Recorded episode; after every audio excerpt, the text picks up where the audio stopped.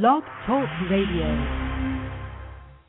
Hello, this is Gigabit Nation, Broadband Talk Radio. I'm your host, Craig Settles, and I want to welcome everyone who's in the um, audience today and thank you for taking time to be with us. Uh, today's program is sponsored by Hiawatha Broadband Communications, which is an FTTP provider committed to connecting rural communities and economies to the world. You can check out Hiawatha Broadband at www.hbci.com. We're here to provide uh, useful information and insights to help communities, companies, and nonprofit organizations get more, better broadband to everywhere it needs to be in America. So we're going to, to jump right in here today. Uh, we have um, uh, Jay uh, Ovatore, who's who's uh, handling uh, some of the chat room uh, conversations there. So if you want to check in and you have some uh, questions for our guests, we'll we'll take those and work those in. So our guest today is Blair Levin, and uh, Blair has held several uh, uh, impressive posts in in the past few years, including chief of staff to FCC uh, Chairman Reed Hundt uh, from December of '93 to 1997. And uh, however, probably most people that know Blair or know of Blair know him through his role as at the FCC as the executive director of the Omnibus Broadband Initiative, which is a nice way of saying he helped uh, herd all the cats trying to come together to get the uh, national broadband plan uh, a reality. And so, Blair, welcome to the show. Well, thank you very much, Craig. Happy to be and here. I am honored to have you on the show today, and I, I hope you're okay with the uh, chief uh, cat herder title. Could I sort of get the any of these projects? I, actually, I'll tell you a, a, a true story. Um, when uh, then interim Copps asked me to do this, um, uh, he asked me what he wanted, what I wanted the title to be, and I said I didn't want one. Uh, I wanted it to be a verb, and he looked at me kind of oddly and said, "What do you mean?" And I said, "I just put out a press release saying that I was coming back to assist." Um, with the process, and, and and that that really actually is what I was doing. Um, I, I, I'm not sure there's a title that reflects it, and I'm not being um, mo- modest. It's just that when you do a job like that, uh, it's not about the title; it's about the activity. So. Well, and it's such a broad. I mean, it was such a broad project to begin with that it's kind of hard to sum up uh the role and so you know it's it's it's fine i mean there were um we may as well you know talk about that for for a moment because I know that most of the people uh, listening into the show have some direct connection with broadband, either from a policy perspective or they're in the states working on various um, broadband projects. Um, how many moving parts was there to that whole whole project? I mean, who was you know what kind of people were involved, and do you have like yeah. you know, several subcommittees? Well, uh, d- just by way of background, um, when the uh, Recovery Act was being drafted, it became clear that uh, there weren't going to be sufficient funds to do everything that that we as a country would love to do uh, in the area of broadband, and also that the kinds of things that the government might consider funding weren't really on the table. Um, it is a very rare thing for the government to suddenly decide that it's going to fund a new tranche of what we might think of as capital projects in the case of roads and bridges and traditional um, infrastructure funded by the federal government, there is a list of projects uh, to be funded, but that's not the case for broadband. So as that as the Recovery Act was was being drafted, it was thought that it would be a good idea to actually have a plan for what are the things that we ought to think about the government funding, but moreover, what's a good plan for the United States um, to, depending on how you think about it, establish, reestablish, recapture um, uh, its role as the world leader in broadband. And so the Recovery Act asked the FCC to do a plan, and it's really quite an extraordinary mandate because um, it asked the FCC not just to look at traditional FCC issues, how do we get networks everywhere, uh, it went beyond that to say how do we get everyone on, and then it said, and how do we use broadband better to deliver healthcare, education, public safety. Um, actually, I think there were 12 enumerated categories plus a and anything else where it would serve the public interest. So it was a very broad mandate. Um, uh, the Congress gave the FCC one year to do it. Uh, about three months after that, the the trigger date, uh, I was called in by then acting uh, Chairman Copps and asked whether I would do it, and uh, um, I, I said yes immediately, just because the time was already wasting. Uh, we brought in uh, I can't remember the the right number between 60 and 70 folks from the outside uh, to work on the plan. In addition, several hundred other people who were at the commission worked on it. Um, and over that relatively short period of time, delivered a plan um, that um, you know it's up on the web www.broadband.gov and um, the most important thing about it is that uh, the plan is in beta and always will be. That we put out a lot of good ideas, I think, but uh, the real purpose of it is to both set targets for us to try to shoot at. Uh, but I mean that in two ways. One is that kind of how do we get there, but also uh, let people like yourselves and other listeners say, "Hey, that's I got a better idea for how to achieve that goal." And so it really defines the debate. Mm-hmm. And it's now defined the debate in spectrum and in universal service and in healthcare applications and education, a bunch of other things. So we feel very good about that. Right. Okay.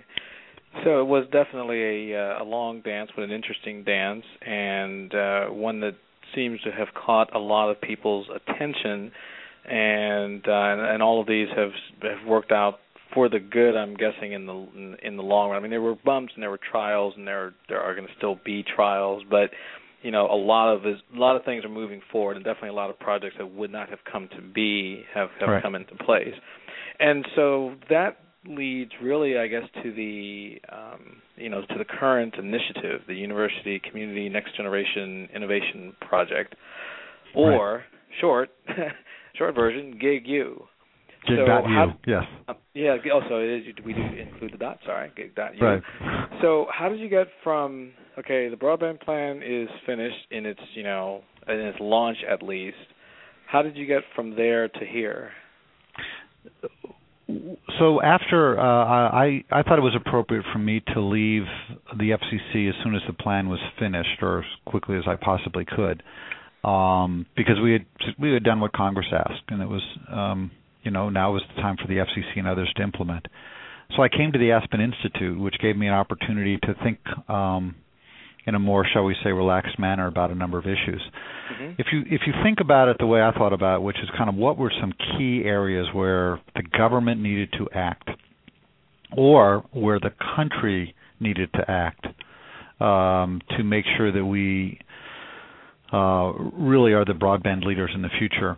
A number of them had uh, initiatives throughout the government, which you know I, I on on background I talk to various people about, but I'm not really a player in it.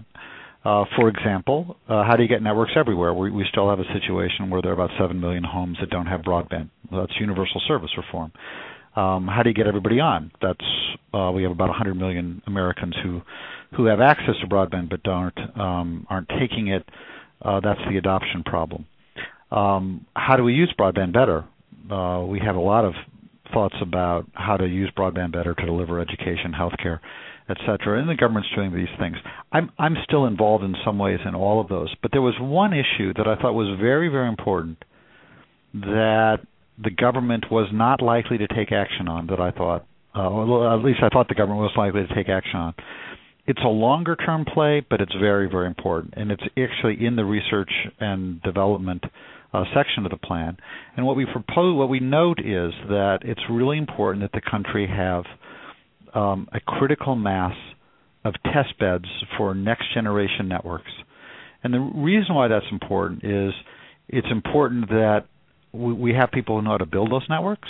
It's important that we know how have people that know how to operate those networks. It's important that we have people who know how to develop those networks.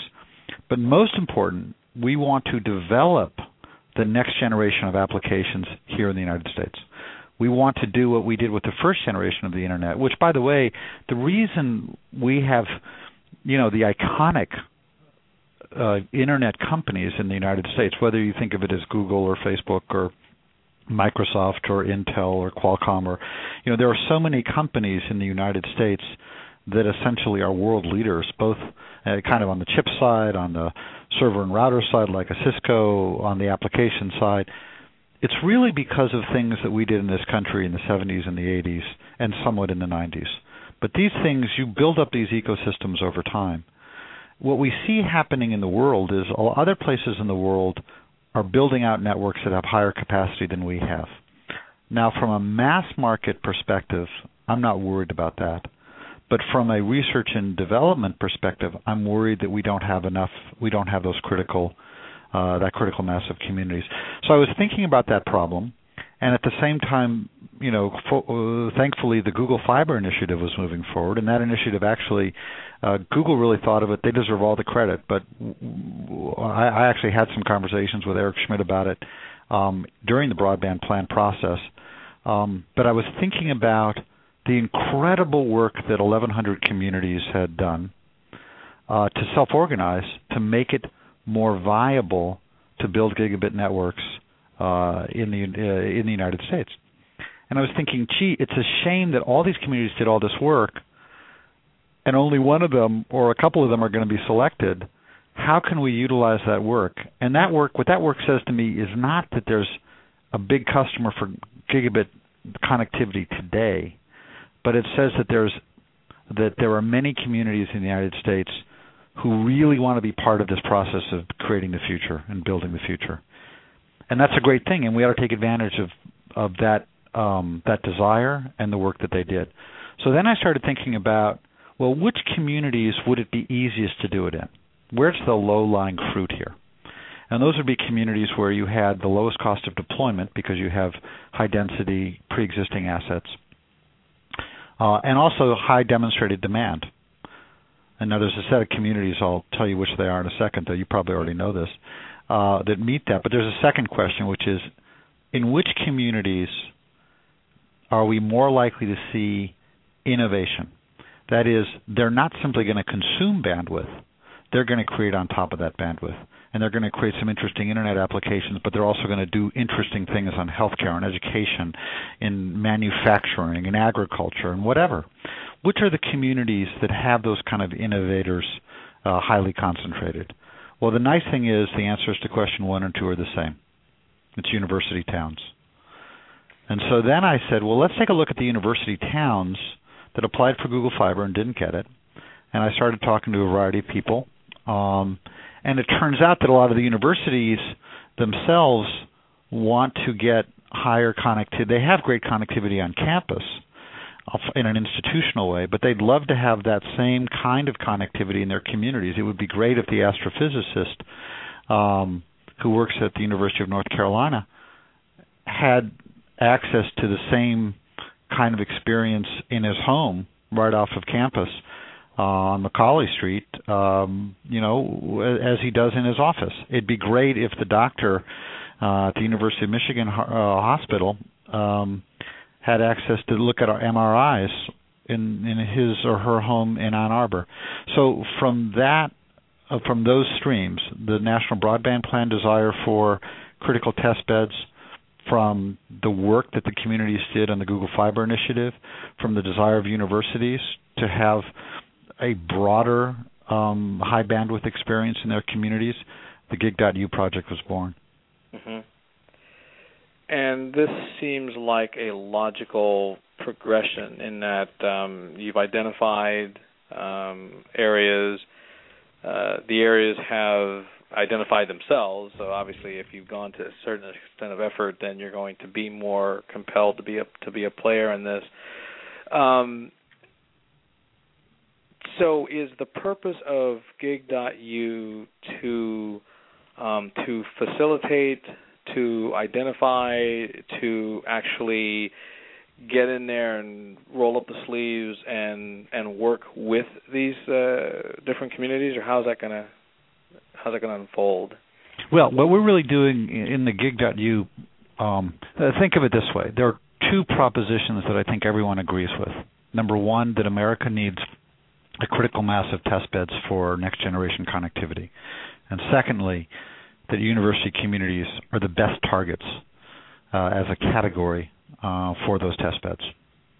And and since we've launched in late July, I've had numerous discussions with lots of people. No one argues with those two kind of essential propositions. So then the question is, how do we actually do it? how do we create those test beds? Right. And I think we can put aside um, the notion that we can get the government to fund them. Okay. So so we're going to have to come up with a different strategy. I mean, one can argue about whether or not that um, that's a good thing or a bad thing, but I think anyone who watched the news of the summer um, would realize that kind of it's it's difficult to do new initiatives uh, in the context of the federal government or even state and local governments right now, uh, which is fine. So let's try to let's try to do this with private sector uh, resources. So what our idea is is to pull together. We've already pulled together a critical mass of universities and communities. Um, and our idea is to put out a request for information, which we will do in mid September, in which these communities say to both current and potential service providers here's who we are. Um, here's a lot of information about us, which, by the way, the communities have already really gathered because of the Google Fiber initiative. Mm-hmm. Um, and then ask a series of questions about how should we think about um, helping you be in a position to invest more into our communities um, uh, to give us an option for gigabit connectivity that can serve our homes, our schools, our healthcare facilities, our um, our government facilities, etc. And that's the dialogue that I think can be, you know, if we if everyone goes into it with the right um, right frame of mind, can be very very st- constructive, and hopefully we'll be very creative, and we'll come up with new ways of solving this problem. We all should acknowledge that there is a um, there's a, essentially a private investment gap. That is to say, if the cost of deployment already met the revenues generated by demand, the market would on its own do this. There's always a problem kind of investing into the future. And so we have this chicken and egg problem of you can't get the applications without the networks, you can't get the networks without the applications.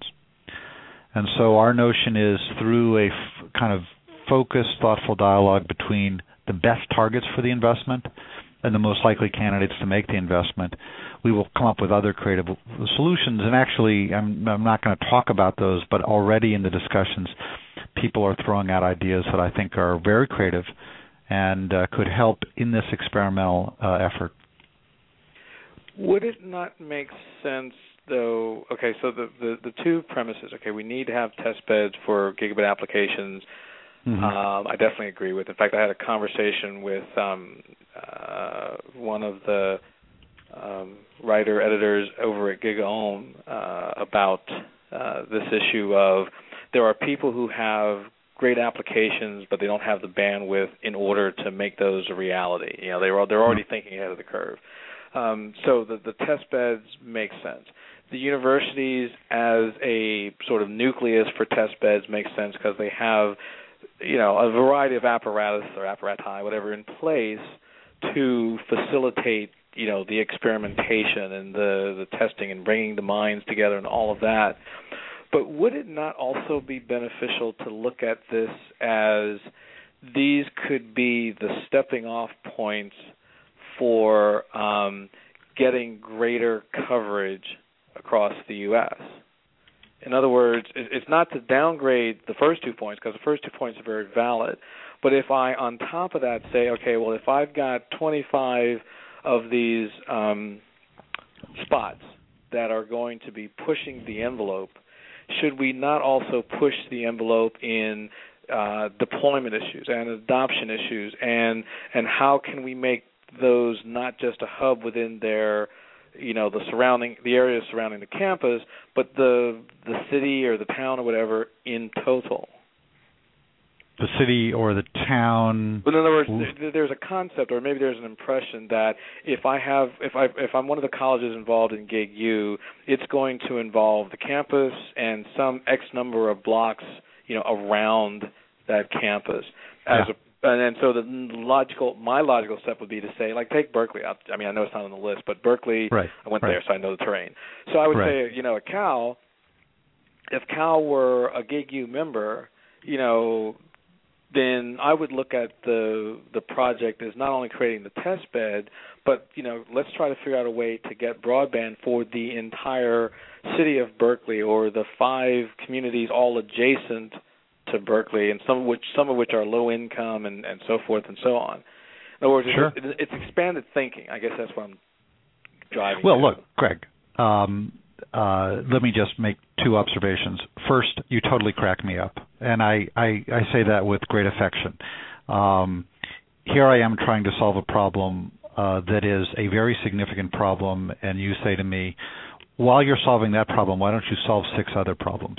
Um, I appreciate the impulse, but I would say to you that you know, from my experience in a variety of different factors, that if you take your um, take your uh, eye off the ball, you you risk solving nothing. So, in the first instance, I just want to say that I want to try to solve the problem of how do we get world-leading networks to a critical mass of communities. Now, as to the as to your second point, I, I do agree that as you're trying to do these things, if you can solve more than one problem at a time, I'm totally for it.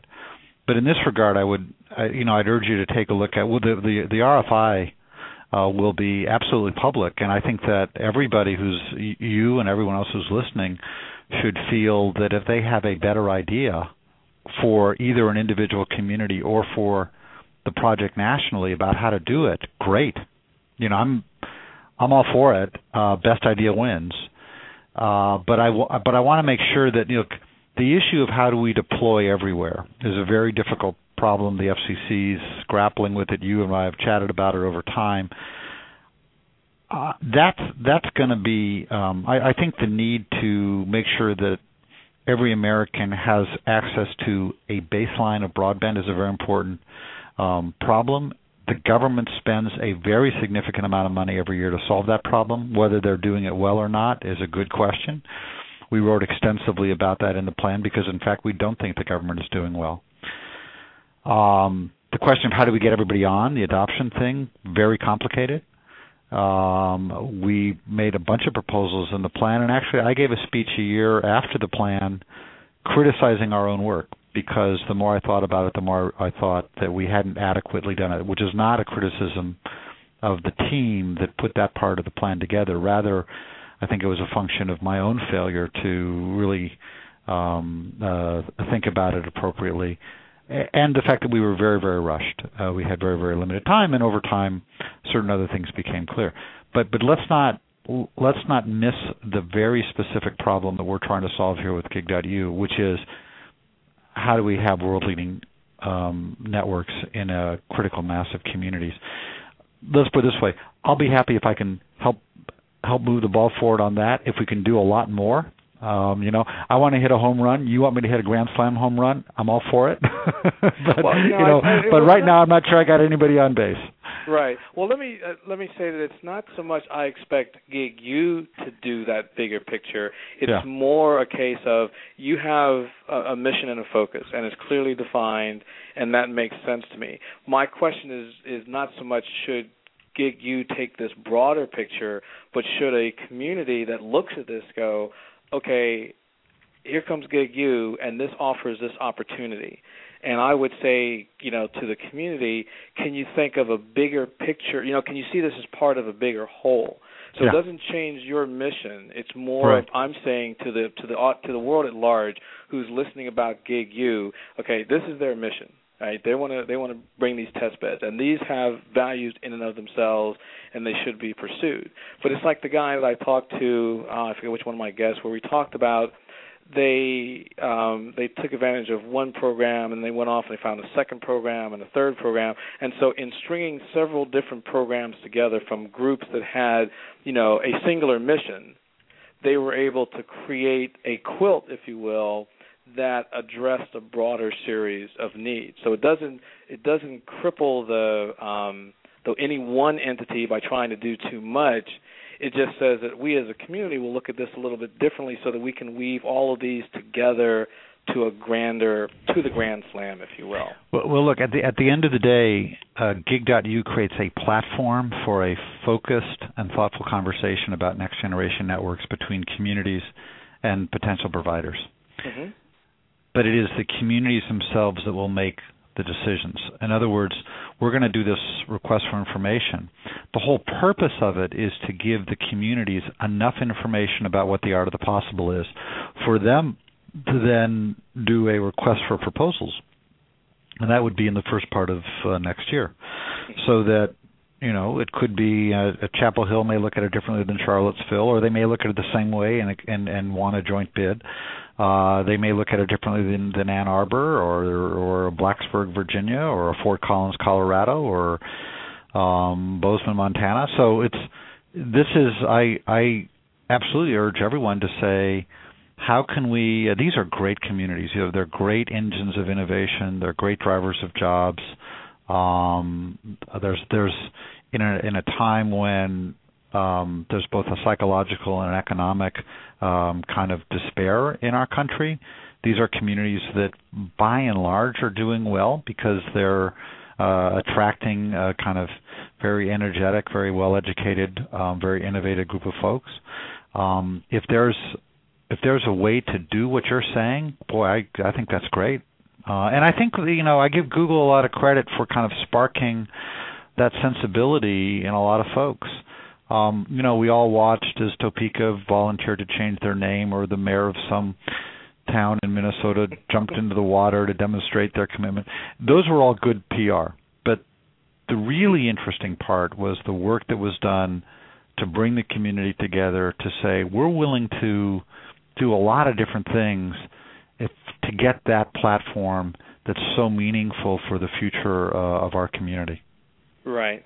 And one of my observations of uh, you know different people, like I went down to Chattanooga and talked to a lot of their folks there, and they remind me of um, what would be uh, a good um, you know continuation of the of the gig.u model which is they they are very engaged with their university there which and right. there's like several of them right they're they're they're, right. they're um oh, they're smaller community colleges and so forth and but they have this whole thing of weaving them in with several other agencies organizations and so forth and that seems to work and then I've i'm doing a survey of economic development professionals and we're talking about how broadband can impact um oh, uh, local local economies. And one of the points made by uh, one of the respondents was, you know, we like. He was referring to the BTOPs. Was we like this program where we saw a failure of was the connecting to other things, and it's probably will you know when you guys do the RFI.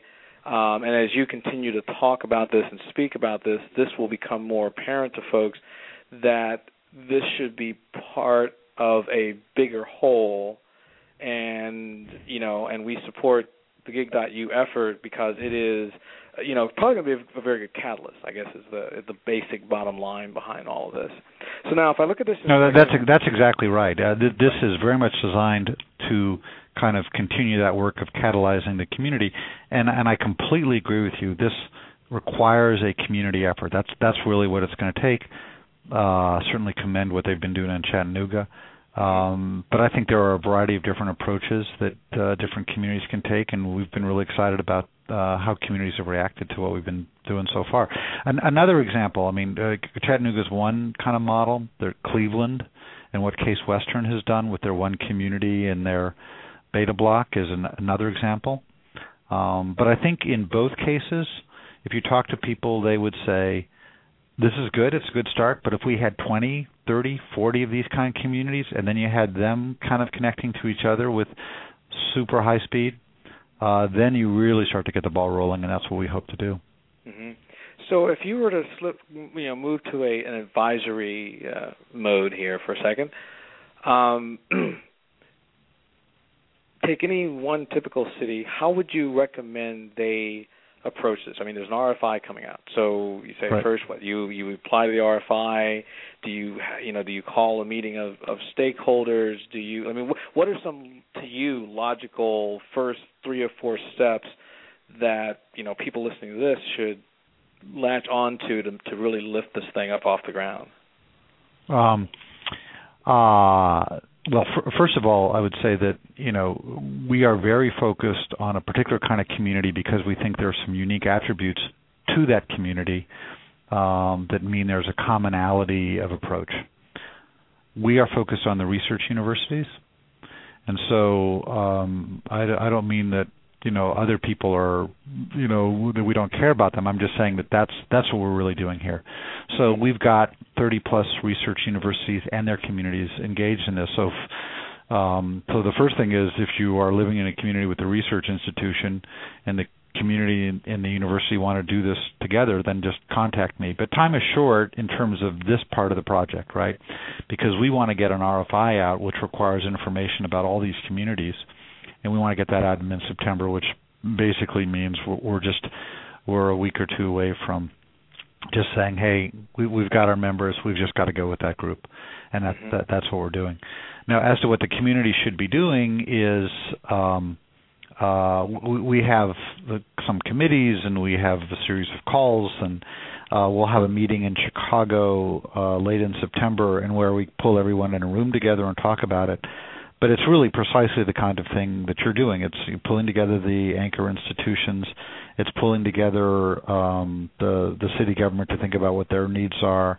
Uh, it's it's looking at, for example, the Google Kansas City agreement, which uh, it's very interesting what the city agreed to, uh, which in my view did not cost the city much, but but kind of reformed the way they thought about rights of way and uh, access to certain facilities in a way to make the cost of Google's deployment much less.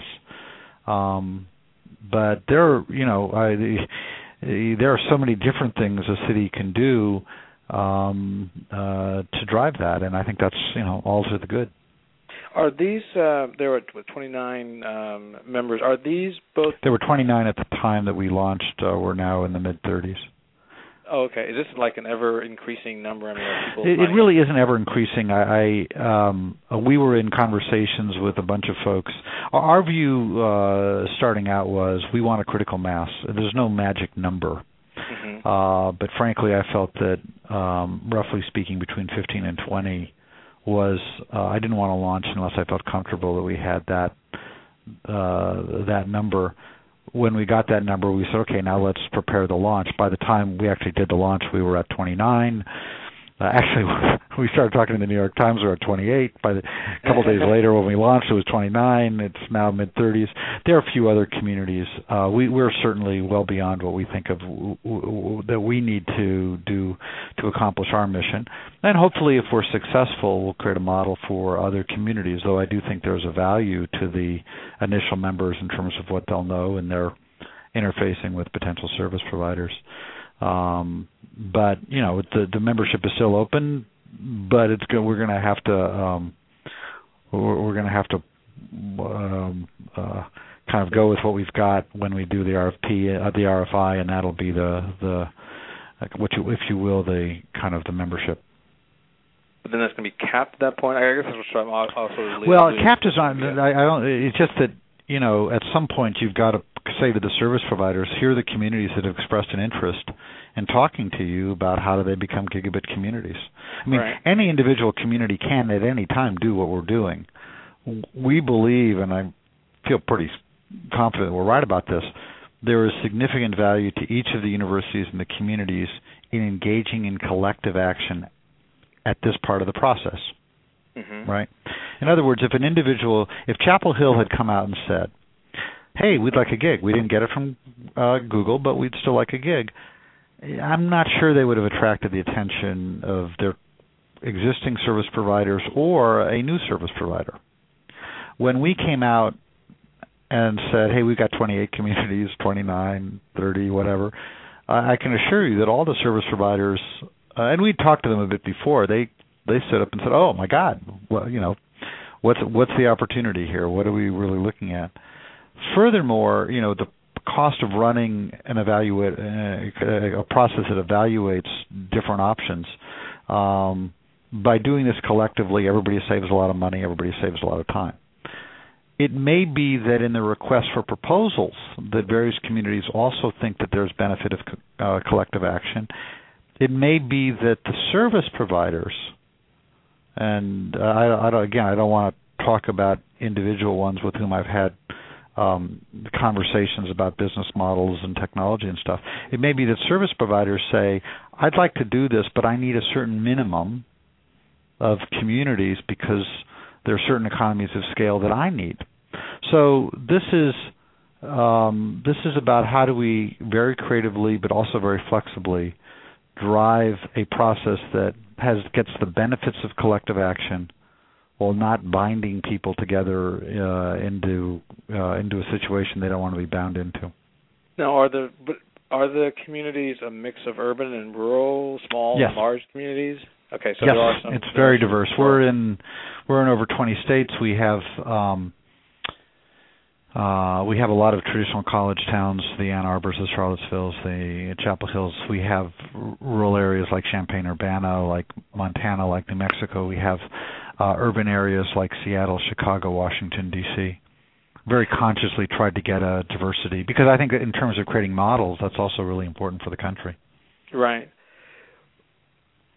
So I I have to ask the question: Doesn't um, there seems to be a dependency on the private sector as a um, as a determining factor on how this proceeds. You know, what what do the providers want? Are they interested in, in you know, do they need economies of scale and and so forth?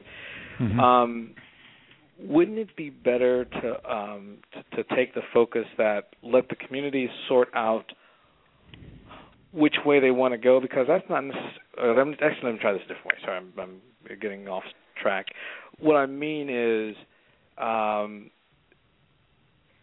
in my view, the larger companies cherry picking and all the various things that tend to lead to um, the problems or some of the problems that we have in broadband are best solved if the community could get control of the process and look at a range of solutions, not just the provider side, the, mm-hmm. at least particularly the larger providers. And so, is this going to, in some way, I don't know, facilitate that? I mean, drive people toward public-private partnerships? Um, it's just I know when I read the New York Times article, you know, the impression was, well, the incumbents are going to be like a gating factor, and I think that's what prompted uh, the the commentary from Chris Mitchell at the Institute for Local Self Reliance that you know if a program is built on the assumption that the incumbents are a linchpin, then we potentially have a problem because they're going to view this as competition. Yeah. Look, I, I first of all, I, I deeply respect Chris, and I've chatted with him about this, and I, I respect his point of view. I think we we disagree in part. Um, uh, and that's perfectly fine. Uh, his view, and if I get this wrong, I'm sure he will correct me, is that this is fundamentally, and I, I think you may share this view, that broadband is a fundamental infrastructure like uh, like water, like power, and that um, like roads, and they ought to be um, essentially uh, public. That is to say, the government should invest in them, the government should operate them for the benefit of all. Um, I think everyone in the country agrees on roads. I think um, uh, I, I think you, one can debate energy and um, and water and sewer. Uh, but when it comes to communications, for the most part, our country has chosen the route that it's uh, that should be privately funded, privately operated. There are certain kinds of uh, pro-competition rules that are in place, and there are certain kinds of public interest obligations, if you will, on each of the different providers. In my view, in terms of the Gig.U project, we are comfortable moving with uh, moving forward with the traditional way we do these things in the U.S.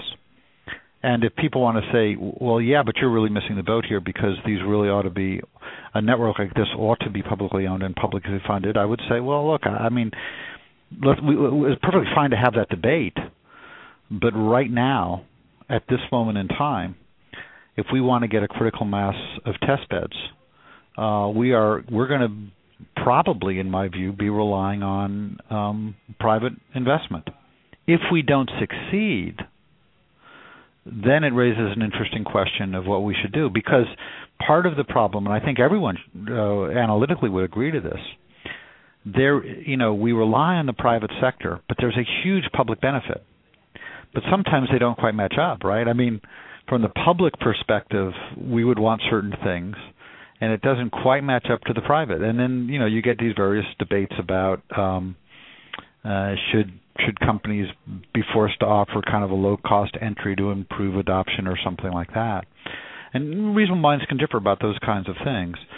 I'm just saying that you know uh, we certainly we don't want to cut off the idea that someone has that says, uh, "Well, wait a minute, you should just rely on public funds." But I but I have to tell you, and I'm and I know I'm speaking for the vast majority of both the communities and the universities that are that are members. Um, we really look at this as we are hopeful and optimistic that uh, if we can think creatively, we can stimulate the private dollars to move forward, and that's the best way to move forward at this point in time. If it turns out we don't, well, then we'll we'll we'll see where we are. We'll see how large the gap is. But are these communities prevented from moving down a path of public-private partnership or public Absolutely ownership? not. Absolutely not. Okay. No, no. We no one is. Uh, we are bound together in running this process, but we're not legally bound together in terms of uh, any particular approach that any community wants to make. And and I think you know, um, different communities, you know. Uh, we're all the way from the University of Hawaii and the University of Alaska to you know University of Maryland and College Park and Penn State, and the, each community is going to look at it differently. And if if there's a community that thinks, you know, they really want to, if, if something comes up that causes them to think that they want to do it themselves, they're, you know, unless there's a state law restricting them, we're certainly not restricting them. Right. So, I we mean, really want that to. does become an option, right? We really want to get to this kind of best idea wins, but with the understanding that there may be different philosophical um, approaches uh, involved. hmm Let me take a half um, second here to say that um, if there's anyone interested in calling in uh, with a question, our call-in number is three two three six seven nine zero eight four five. Um, this is sort of a tricky one to. to bring up. I know that you're and by the way, I guess I should I guess I should say I I, I want to be clear about y- you and I probably disagree on this one. That's okay. Uh, I suspect this will be a debate that will go on for a long time, and I think it's a debate that both goes to kind of personal history and experience. And, and I might note, by the way, that I was I used to be a municipal bond lawyer, and strongly believe in the rights of local governments to do what they think is in the best interests of their folks. But but when it actually comes to making the kinds of investments that a local government would have to make, you and I may may see it differently. Um, but in, but in any event, I think that's a great debate to have. I don't at all mind having that debate. Right. I, but but I do want to emphasize that I think because we, we we talked about this with uh, the communities. I think they really do feel strongly that if we can find a way to uh, accelerate and stimulate private investment, they're all they're all more comfortable with that. Right.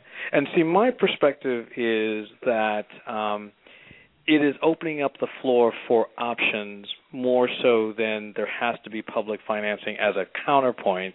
It's more that, you know, I look at different communities doing different things. So, for example, in upstate New York, several counties came to Corning, right? Mhm. So Corning is not in the in the telecom business other than to provide plumbing for it. But they're very heavily in the telecom business.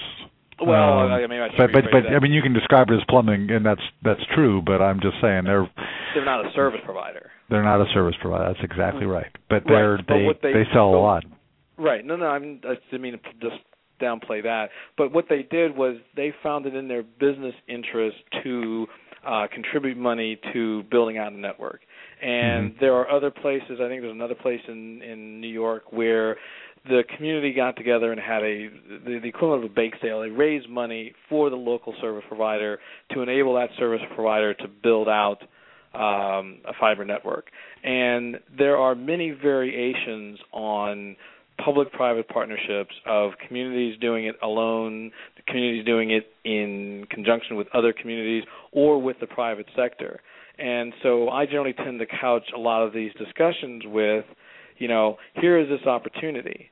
And rather than to say that it should be driven by the private sector as sort of my first uh, you know position, it's usually my first position is I think the the community should figure out what makes sense for them, and that um, and that, that we don't want to have them be vulnerable to uh, someone that decides they want to go into a monopolistic, you know, circle the wagons mode. I would be more inclined to say, you know, reach out to your local businesses, reach out to the local carriers, make sure that there are processes in place by which a regional telco can partner if they're if they're so inclined with the community, and the community can uh, you know pursue that partnership. And what I'm hearing you say is, yes, that is that is an option. That is an option on the table. That people can come up with as many different creative ways of supporting this as they, the community, can think of. But you, you as in you, Blair, have a very um, firm commitment to the the value of the incumbents being a leader in the process. Did I kind of state that right? I mean, I, I think you got it. You got it right up until the last part because it really isn't about me and it's not about my philosophy. Well, okay, all right. It's about it's about this is a platform which was the result of a lot of conversations with a lot of different people, and I represent and and hopefully do it. Um, uh, you know, sometimes I'll get it wrong, but but hopefully I'll get it right most of the time. I represent a group of communities uh, and and universities in trying to create a platform that helps them. And what they've told me and is that they really want uh, they would really like this, and they want to uh, and this by this I mean you know next generation world leading networks. They'd really like to have them in their communities. They are willing to do a number of things to facilitate that. They're willing to think creatively and attend meetings and talk to their businesses and do all the things that you talked about. But I don't think they want to own and operate networks. Now, it may turn out that that's a better option. I, I, I'm I'm skeptical that that will be true um, but I don't dismiss it. And I want to be this part. I want to be really clear on. I don't prejudge any um, uh, outcome. That's the whole point of having a process. The process reveals it. You know, I, I remember when I got to the FCC in the early '90s. Um, one of the tasks that uh, Chairman Hundt had to deal with very, very quickly was how do you design an auction for Spectrum? And most people don't realize this, but the traditional way of auctioning something like you know auctioning art uh, was what was being we were being told that you know, just go ahead and you auction you know some stuff up in Maine and then you auction some stuff in southern Maine and then you auction some stuff in New Hampshire and then you auction you know. That's a traditional auction. How much have I bid for this um, this market? Well for a variety of reasons Reed chose to utilize a technique that had never been done before, which is simultaneous multi-round auctions, where you auction everything at the same time, but in multiple rounds. Uh, and there's a lot of difficulties in, in structuring that, uh, and we used a lot of game theorists. And by the way, this the fundamental game theory behind it was that which was developed by the uh, the the professor who was the subject of the movie A Beautiful Mind, uh, which meant, by the way, when they won the Academy Award, it was the first and I suspect only movie in which the FCC was mentioned, uh, which won an Academy Award. Uh, the but but one of the things I learned about it was that whereas lots of people would tell me things about what would be the outcome, it's the auction that reveals the outcome. And this is a process which is going to reveal, we hope, the best way to do it.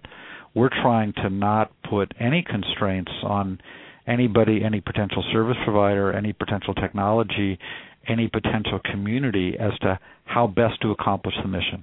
Mission right. is simple, mission is clear, best idea should win. Right.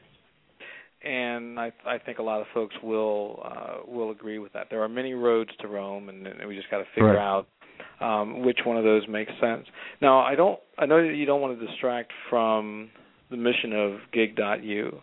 Um, at the same time, there is um, uh, th- th- there is an issue of uh, USF reform and mm-hmm. that people are trying to grapple with and and that you have a lot of knowledge about mm-hmm. and I want to try to get some of that knowledge of some of the basics so that people have a better understanding of of sure. this because I think that what you know cause I, I look at the Gig.U um model, if you will. You know, turn, turning universities into test beds, and from that, a multitude of things can happen.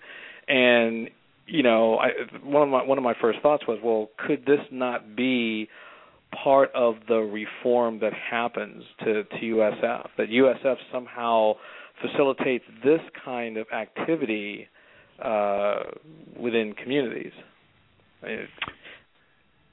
Um, well, let me let me just step back and say that fundamentally there are three universal service programs. Uh, the the first one, and where most of the money goes, is what's called the High Cost Fund, mm-hmm. and that is to help both both the capital expenditures and the operating expenses.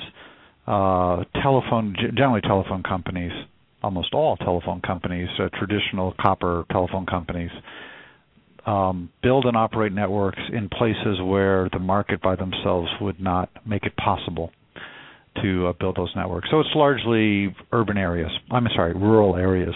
Mm-hmm. Okay, so that's that's a little bit more than 50% of the eight plus billion dollars we spend every year. Um, the second largest program is the E-rate, but it really should be thought of as anchor institutions. It's largely schools, but it's also healthcare, and it's to provide support for those uh, institutions um, to receive um, essentially a subsidy for connectivity, and a lot of good reasons for doing that. The third um, category is to help low income people be able to afford uh, a phone and a service. Um, the first and the third programs have to be refined or reformed to move toward broadband. We can chat about that.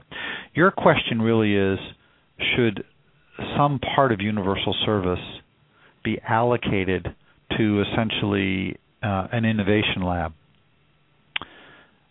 um, and I would say if you know I were king of the world, there's no doubt that I would like that.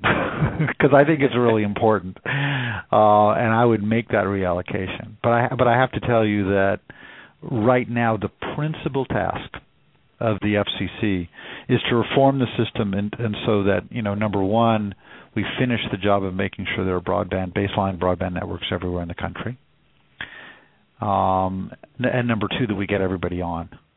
And number three, that those anchor institutions, like I said, schools and hospitals, uh, continue to get support. I would actually argue that they probably need more support because the upside to putting them on networks capable of doing two-way video uh, is much higher for the for the country than, at least in my view, and a lot of people would disagree with this, than some of the subsidies we do in the high-cost areas that really are going to individual homes. But but I but I appreciate that the FCC's mandate and what what they need to do right now is really focus on the kind of reforming the existing. Uh, I think it's I think it would be great if there were government if there were just very focused small government support for these kinds of innovations. Um, but I don't see that happening in this area of reform. Okay, so let's maybe step it back even further. I think one of my issues, uh, I think, is helping people understand the nature of the reform because I don't think people understand all the mechanics that go on because it confuses people. I mean, just plain and simple, it confuses people. The clar- I'm pretty sure there are only 12 people in the country who actually really understand uh, how universal service and intercarrier compensation work, and I am not one of them. That, I understand that, more than that, most people, but uh, it is really complicated. True, and then that's one of the things I would hope to come out from this this particular interview is maybe a better understanding of that because some of the other questions that stem off of that might make more sense. So, for example, if I take it as a starting point, the average person probably gets the idea that out of their phone bill, some percentage of money um, goes into a big fund and the big fund originally was designed to uh, help get telephones uh, service out to rural areas and to also help uh, low-income folks, regardless of whether they were urban or rural, get telephone service. Right, mm-hmm, and so this right. money sits there. Uh, it is collected by the telephone companies, whoever sends you the telephone bill, by authority of the government, and then the government has a managing role in where that money goes. However, loosely or closely they do that. So what exactly then is going to be reformed? What what's what's happening out there that um, that all this back and forth is going on to try to resolve? What are we talking about here? Yeah. Well, I think we're talking about a number of things. Some of them are structural and some of them are priorities. Okay. Um, you know, for example, right now we fund um, a number of mobile phone providers. Um, uh, and that actually goes to a program that I was involved in back in the 90s, and I think it was, um, I think it made a lot of sense at the time. Uh, I think that as time has gone on and the economics of uh, mobile phones has uh, has improved, and the market has certainly improved. Um, we now have you know very significant coverage um, of, of, of mobility, and uh, I think that as we look at priorities moving forward, the money that was going in that direction, we we needed to rethink, and in fact, as part of the plan, we recommended essentially cutting out that program. I think there's a consensus to do that. So part of it's shifting um, funds um, from mobile to land to landline. Well, this is an interesting question. I, I would say that that program, which was called the CETC for Competitive Eligible um, Telecommunications Carriers, it was really designed to make sure that universal service did not um, kind of reinforce a monopoly. And I think that's a very admirable goal, and I think it was very helpful uh, for several years in doing that. Um, but I think that beginning of the program. Well, at the beginning of the program. Right. Uh, but I'm not sure it's now needed. And I think that you know, part of the problem of Washington, frankly, is you know you you design a program, you do it, and um, you know you, every business has to change, and and people. Um, there's so many political consequences of change that uh, it it makes it more difficult to do. But I don't, you know, I don't regret that we did the program. I just think we should honestly look at it and say, you know, is it really the priority for today in the year 2011? A very different market than what we saw when when Reed and I were at the FCC and we were designing this program in the wake of the 1996 Act. You know, really different market. Uh, I think every single one of your listeners communicates very differently using different kinds of devices and different kinds of technology than they did in 1996 you know the universal service program should be no it should not be immune to changes that result from the changes in the market so so one thing is about shifting dollars in that way um, a second thing is certain kinds of reforms. For example uh, should you fund somebody when they're facing a competitor? That's that's an issue that's raised. Uh, inter-carrier compensation which is how the networks compensate each other is a very complicated thing I don't want to go into but but the system is currently irrational, and part of the changes that are being proposed is how to how to address that irrationality. These were all, um, you know, they they drive lawyers and economists crazy. They also help pay for a lot of lawyers and economists in D.C. to as we think about these things. But um, uh, but but those are the kinds of things we're uh, that the FCC will be be looking at. But at the at the big question to me is how do we have a system that very efficiently collects and distributes money for the purposes for public purposes, not private purposes, for public purposes. And there's a public purpose in making sure that every American has access to a broadband network. Of course, you have to define what that broadband network is. What are the characteristics of it? And you and I have debated this before. I'm happy to debate it again. Um, but but you know one of the one of the most important decisions the government has to make is what are they what are they funding? What networks are we funding? Are we saying that every American should have access to we say broadband, but what we mean is a certain megabit speed down, a certain speed up, certain characteristics.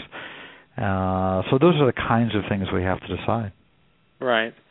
And if I'm going back, I think if I follow this discussion, um, you're saying that in the beginning the idea was to prevent monopolies. I mean, one of the goals. Well, that, what, what, what the goal of the competitive eligible telecommunications company program was to prevent universal service from being used to reinforce a monopoly. Um, if that were the case, in the in the voice business, and that, this right. was 1996.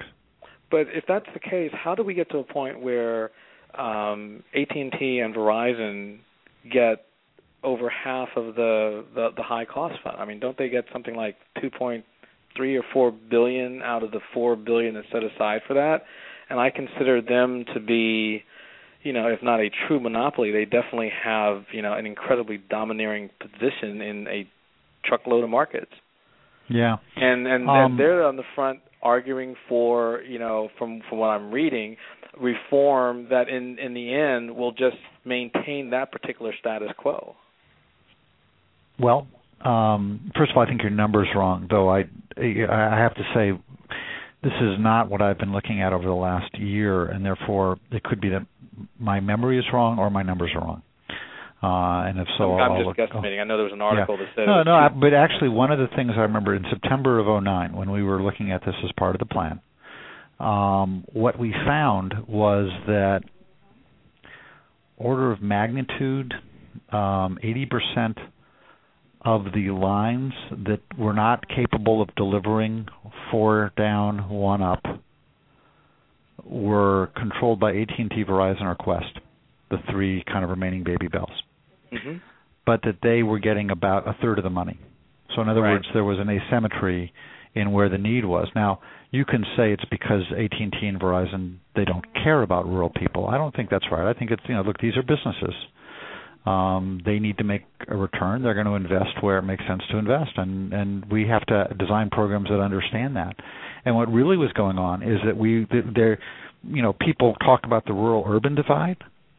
The the truth of the matter was that we had a rural rural divide. That is to say that there were a category of phone companies, uh, generally smaller, wonderful people. They serve their community well, but let's but let's understand what's been going on. By virtue of the government program, and by virtue of the fact that we pay them on a rate of return basis, which I personally have philosophical problems with. I don't think the government should ever guarantee a return to a private. Uh, I don't think a government should guarantee a um, permanent profitability of a private company. You know, reasonable minds can differ about that. I just happen to think that that's not the appropriate role of government. And the government should not protect companies from changes in technology. And right. that's effectively what we're doing.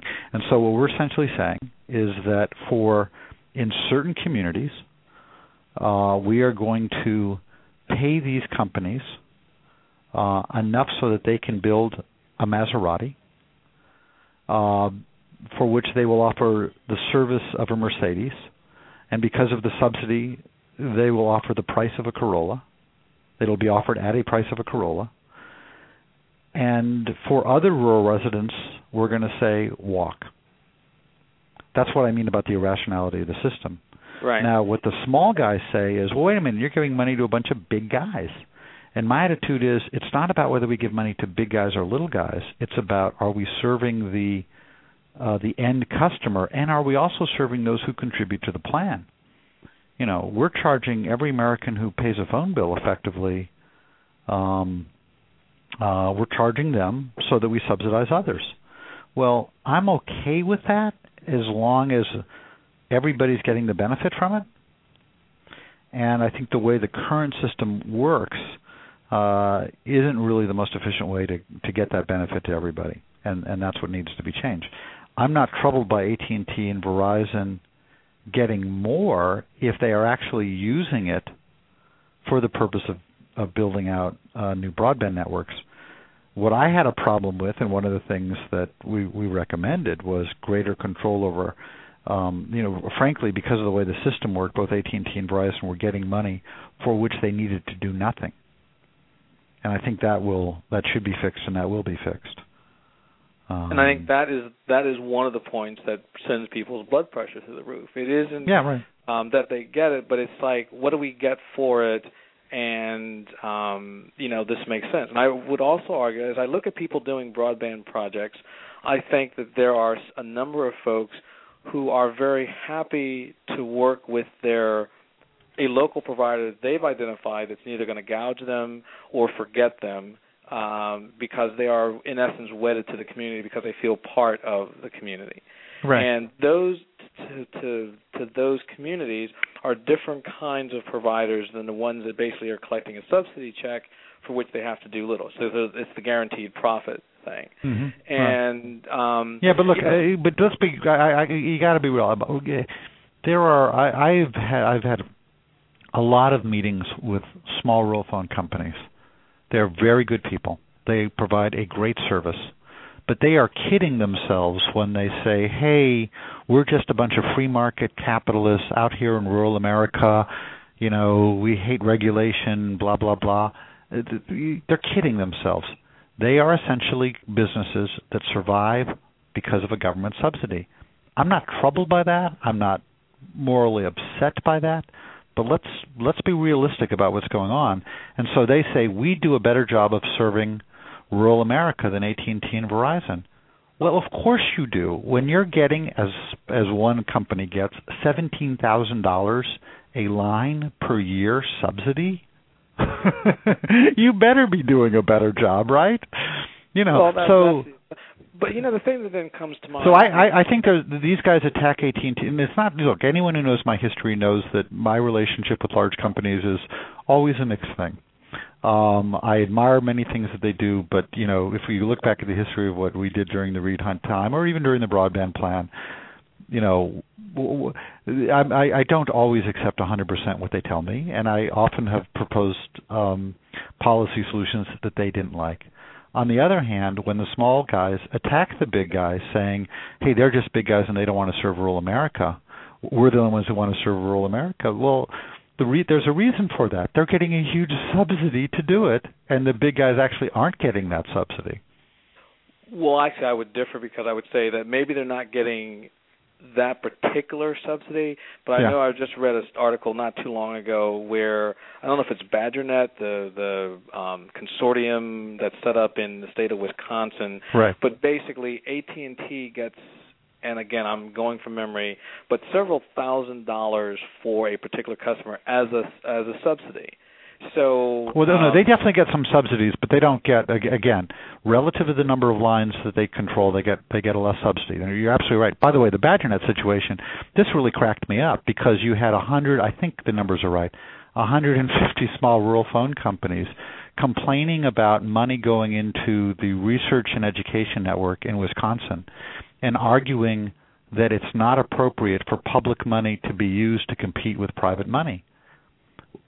I when think indeed many pub, private companies when, are when getting indeed public money. many of those private companies are getting public money. So, look, I, these are all complicated situations. But on the other hand, let's start with reality. And you know, it is a, it's it's amusing, but it's also wrong for a company that is getting a lot of public money to complain that somebody else is getting some public money, particularly when it's an institution like the University of Wisconsin, which is a public institution. Right. So this actually one of the one of the questions you know burning on my mind is how do we shift the scales so that the community, the basically the people who are putting the money into the system, the people who don't have broadband, and the people who have to deal with whatever solution comes out the back end of all this reform, why are we not putting them in the equation more forcefully? And I put this to you again, and I want you know I know you have a mission with Gig.U, but you also have a public position and people you know call you and they get quotes and I mean you know that, which is fine. That, that's totally Actually, fine. I, I I'm not being quoted much on Universal Service days, and I was very conscious. I I gave I've given some speeches on it, and everything that I'm telling you I've said before. But mm-hmm. I I really think the the debate on Universal Service, frankly, has moved beyond both um, my expertise and my time. Right. Uh, what I mean by that is we made a proposal in the um, in the plan. I like the proposal a lot. Uh, the principal author of it is still at the FCC, and she's a real wonderful public servant. Um, uh, but since that time, there have been a number of meetings by lots of different folks, and the FCC is now looking very closely at um, what to do about it. And I think there are proposals there that, frankly, I'm not uh, you know, I've looked at them in broad strokes, but I have to tell you that when it comes to universal service, the devil is not just in the details; it's in the details of the details.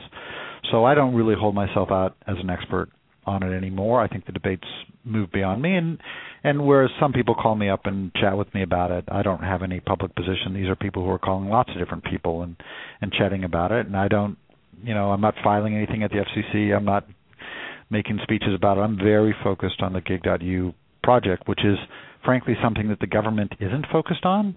and that's fine. And I understand why they're not focused on it, but I think is really important for the country. Right, how do communities, you know, looking at this and looking at various people's comments and so forth and so on, how do the communities get inserted into the process. You know, I look at the list of who's having meetings with the FCC, and I see, you know, the large incumbents, and I see the the rural uh, telecom companies as a group, and I see all these, you know, all these forces arrayed into their sort of version of what the future should be, and then we have, you know, several very overworked, underfunded, but you know, stout-hearted public advocacy folks but I sort of feel like you know our side goes. You know, if I look at the community, you know, if I look at it from a community perspective versus a private sector perspective, I feel like the the community side is very undergunned, and which is unfair. I mean, life is unfair, but what the hell? Um, yeah, life but, is unfair. But we, but, we, but look, know, we, how do yeah, you get I, to a better uh, place? yeah. Um, first of all, let's just be honest and admit that this is a problem of DC generally that in almost every uh, debate you're going to have um, uh, uh, certain organized forces, and then you're going to uh, that you know we'll have the lobbyists and and other sides that, that won't. Let it actually be. It's not just a problem of Washington. Uh, it's a problem of change. You know, 500 years ago or whenever it was that Machiavelli wrote The Prince. Uh, he pointed out that change is the most difficult thing because those who are hurt by the change know their interests and are well organized to protect it, and those who benefit from change are often disorganized and and can't really see the benefit. And so that's a, just a you know that's just the way it is. I, I have to commend um, the FCC, um, and and by the way, I don't mean this just on a partisan basis. I, there are certain issues in which Kevin Martin and Michael Powell, I thought um, well, actually, I, I, I, on every issue, I thought Michael Powell and Kevin Martin listened to public interest advocates. They were open about it. You know, I don't agree with every decision that they made, but I, I know for a fact that both of them had lots of meetings with public interest advocates uh, and listened very carefully. I think that there were two honorable public servants um, and uh, I think the FCC as an institution, both at the leadership level with Chairman Genachowski and at uh, with the other commissioners and at the staff level, are very open to communities.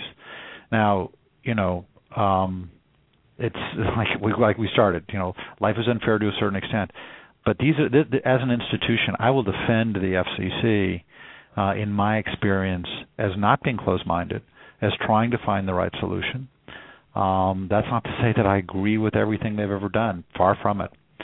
Uh, and I think if you read the National Broadband Plan, what you're going to find is a lot of things that say, hey, the policy that's been this way is wrong and needs to change. And there are lots of reasons why it was wrong. But um, uh, I think that if communities want to weigh in, there's plenty of opportunity to do that.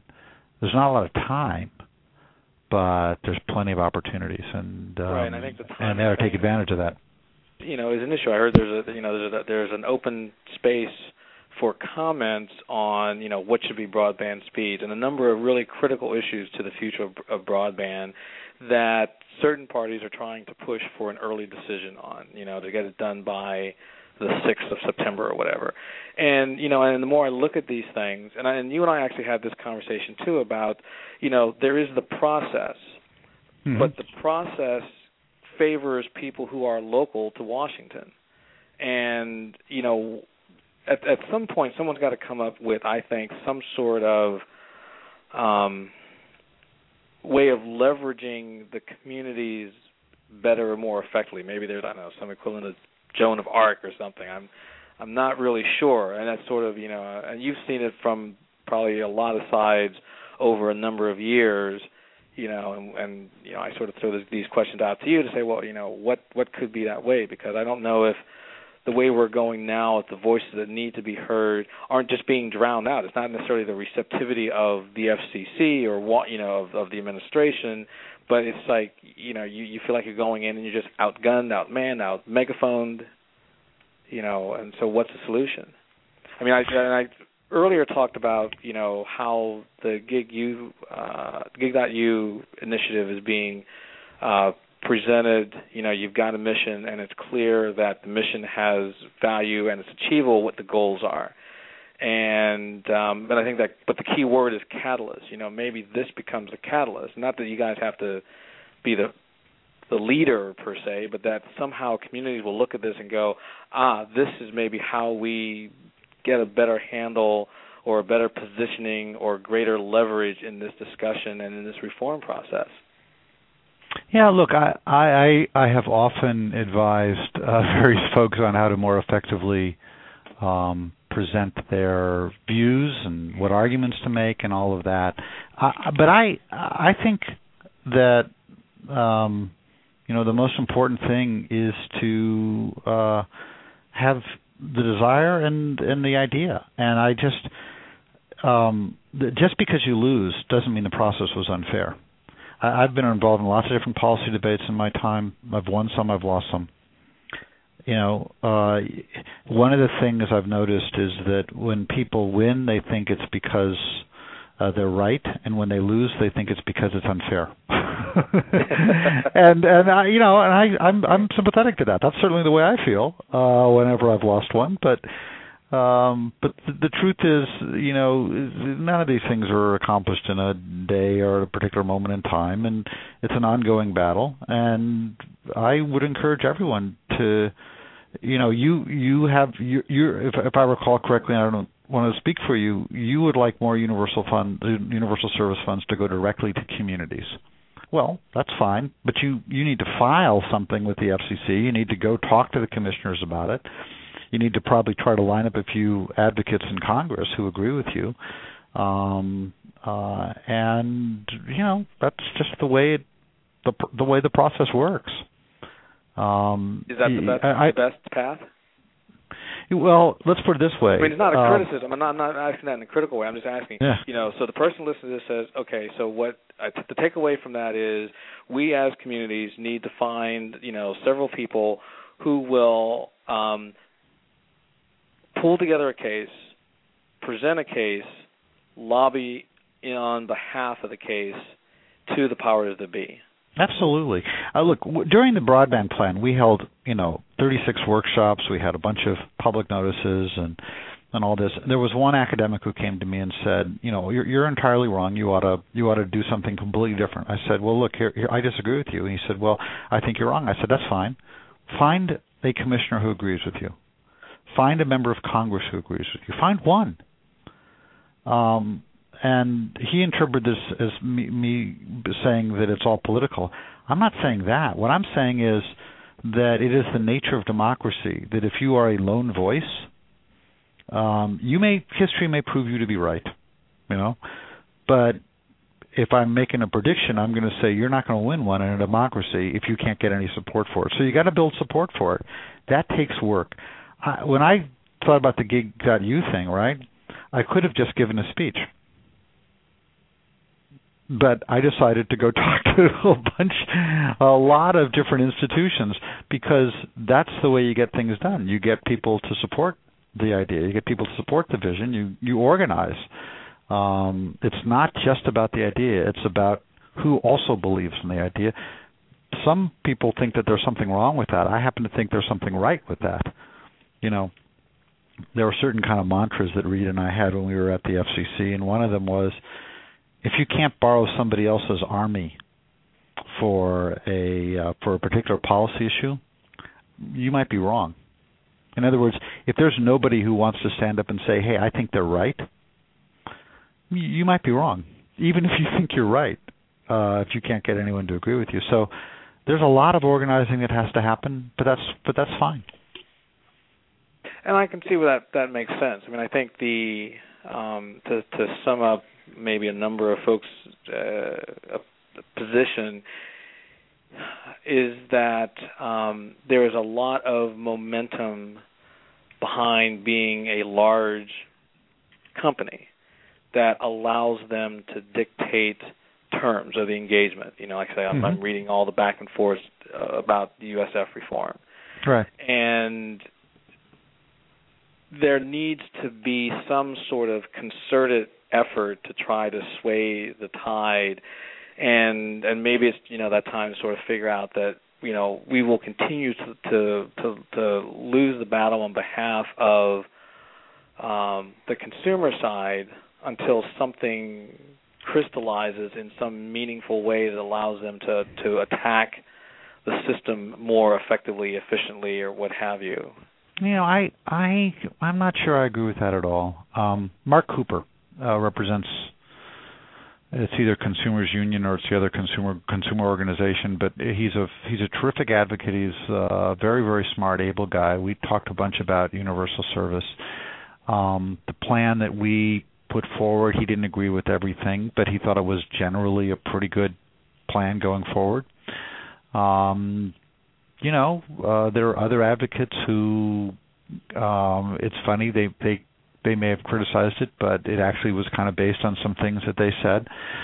Uh, there are some big companies who agreed with parts of it, and but they disagreed with parts of it. I I, I just think that um, too often uh, people give up before the battle's really fought. You have to fight the battle. You right. know, I mean, let's not kid ourselves here. Um, but uh, but big companies, they do have a they, they have a right. You know, I'm not. I, I disagree with Governor Romney's um, legal assessment of corporations being people. Um, I don't think that is right from either in uh, a kind of legal jurisprudence manner, uh, nor do I agree with it philosophically. But I absolutely agree with their their right and indeed their duty to participate in a proceeding that greatly affects the way they run their business. Mm-hmm. So I'm not troubled by that. Um, uh, you know, and I but again, I would defend the FCC as an institution that is their doors are open. They're trying to be more transparent. They're not always going to do something that you agree with or that I agree with, but we shouldn't give up on them. We should keep trying. And and keep the battle moving, uh, the discussion moving forward. Right. And um, it will I guess it will prove interesting to see what happens in the end. I mean, my point. I mean, you're right in assessing my point about communities needing to have a voice. It doesn't necessarily mean they have to get like physically a transference of dollars that I probably wouldn't necessarily in and of itself be a bad thing.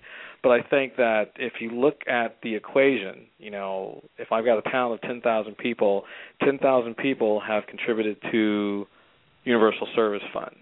Mm-hmm. And so you know having zero input on whether they think the plan by the regional telco or the regional telco association versus uh, AT&T versus some guy that just you know woke up one day with an idea you know their inability to to to us to to assign those dollars to a solution that makes sense for them to me is an inherent problem with this whole discussion. I mean people are you know they, they talk in terms that the average folks can't understand but it all seems to come down to well, you know, the, the carriers have a voice because there's sort of this mindset. It seems to be that this is their money, but it's not their money. They collect it. They collect it on behalf of the government mandating that they collect it, but it's not theirs. It's not. It isn't. It's it's basically every taxpayer.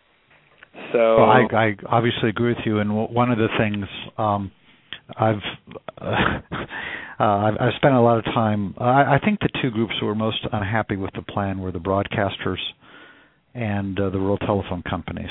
Mm-hmm. And again, I, I have a huge amount of respect for both groups of folks. I think they do a terrific public service. I think they're dedicated to what they do. I think they have their communities at heart. But the difference between us was captured by you a second ago. The broadcasters believe they own the spectrum and that the spectrum is there to serve them. Uh, and behind a lot of the arguments that they make, you can find an underlying point of view that the government should not control what happens to the spectrum. They should control what happens to the spectrum. And obviously, there has to be give and take, but that that's at the heart of that. And, and with the rural phone guys, they believe that the purpose of universal service is to enable them to offer a service. I believe that the purpose of universal service is for um, the entire country to be connected in whatever the most effective means not, uh, available is. And there's there's a subtle difference between those two positions. You know, doesn't mean they're bad people. Doesn't mean that uh, they're destroying the country. Uh, doesn't mean that they don't have their community interests at heart. It just means that there's a philosophical view as to the nature of the asset. And I think it has to serve the public, and they tend to think it's supposed to serve them. Right and I and I see the Universal Service Fund as an asset. And yeah, so absolutely, and you're absolutely right about that. Right. I agree So- 100%. Let me talk about um, GigU and one aspect of the Universal Service Fund that I think is compatible, which is the E-rate program. Yeah. Because in some respects, the E-rate program is about using, you know, one or two of your primary institutions, your school systems, your library system, Schools, and- libraries, and healthcare facilities, but and healthcare. That's right. That's right. But I think healthcare has a separate pot of money, isn't right, that's the rural healthcare fund, Okay. but it's kind of part of the same fund. Right. So does Excuse me. does the gig U, gig.u program have a way to um, leverage the E-rate? You know, like again, if I'm a community, I'm responding to this RFI. You know, could I not look at this and go, well, you know, E-rate's just been reformed one round, and hopefully there'll be another couple of rounds. But you know, we can take this, you know, this university test bed idea, and we've got schools that you know provide coverage here, here, and here. You know, and let's start looking at how we can again make these come together to support the whole of the community. Um, I, you know, we're on radio and no one can see me smiling. Um, I'll just make two things. You know, number one, um, my children are really sick and tired of my telling them how I helped connect every classroom in America. Um, it is probably the thing that I'm most proud of from my time with working Mhm. with Reed in the FCC. Um, I think the E-rate, though it certainly has flaws, as every program does, uh, and certainly, you know, as you look at it, there are things you could do to reform it, and some that we suggested in the plan.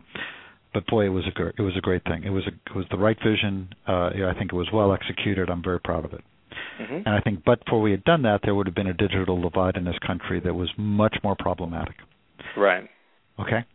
Mhm. But having said that, the second point I'll make is uh, I would love it if the world were such that we could have found the kind of money that would have absolutely guaranteed the success of the Gig.U project um, in the public sector. But having said that, we're not doing that. And so the answer to your question directly, clearly, unequivocally is no. the Gig.U project is designed to focus on how do we close the private investment gap by communities and universities doing various things with assets that they have, and the companies hopefully seeing that there's a benefit to invest into the future in a way that they don't see it today. Uh, how do we improve that business case now? And I, and I don't just mean the existing incumbents. I mean any any company. Mhm. Um, so um, uh, I, I just want to be clear: this isn't about public money; it's about private money,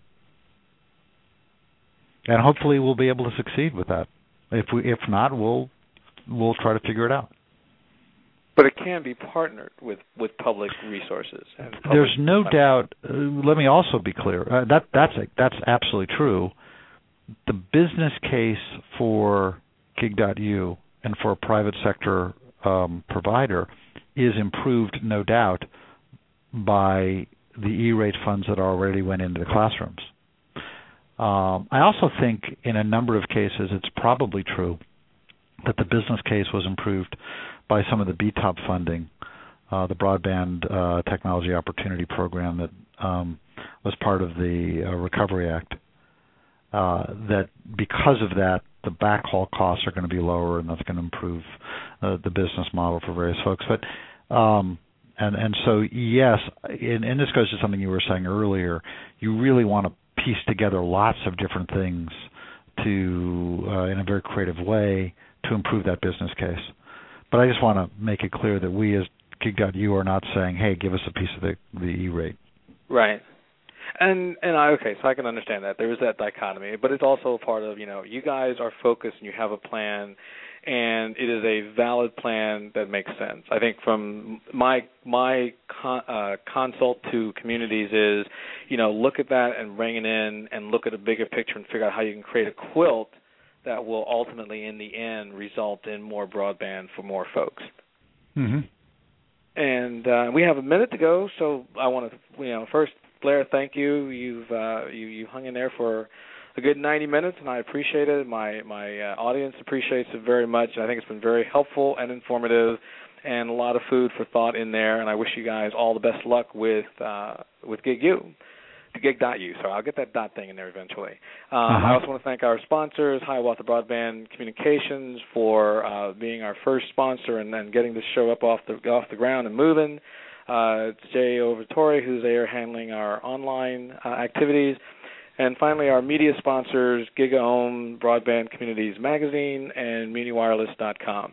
Thank you to everyone for listening, and again, thank you to Blair for being my guest. And just go make more broadband happen. Have a good Great. day. Thank you so much. You're Talk to you later. Bye. Yep. Bye-bye. Bye.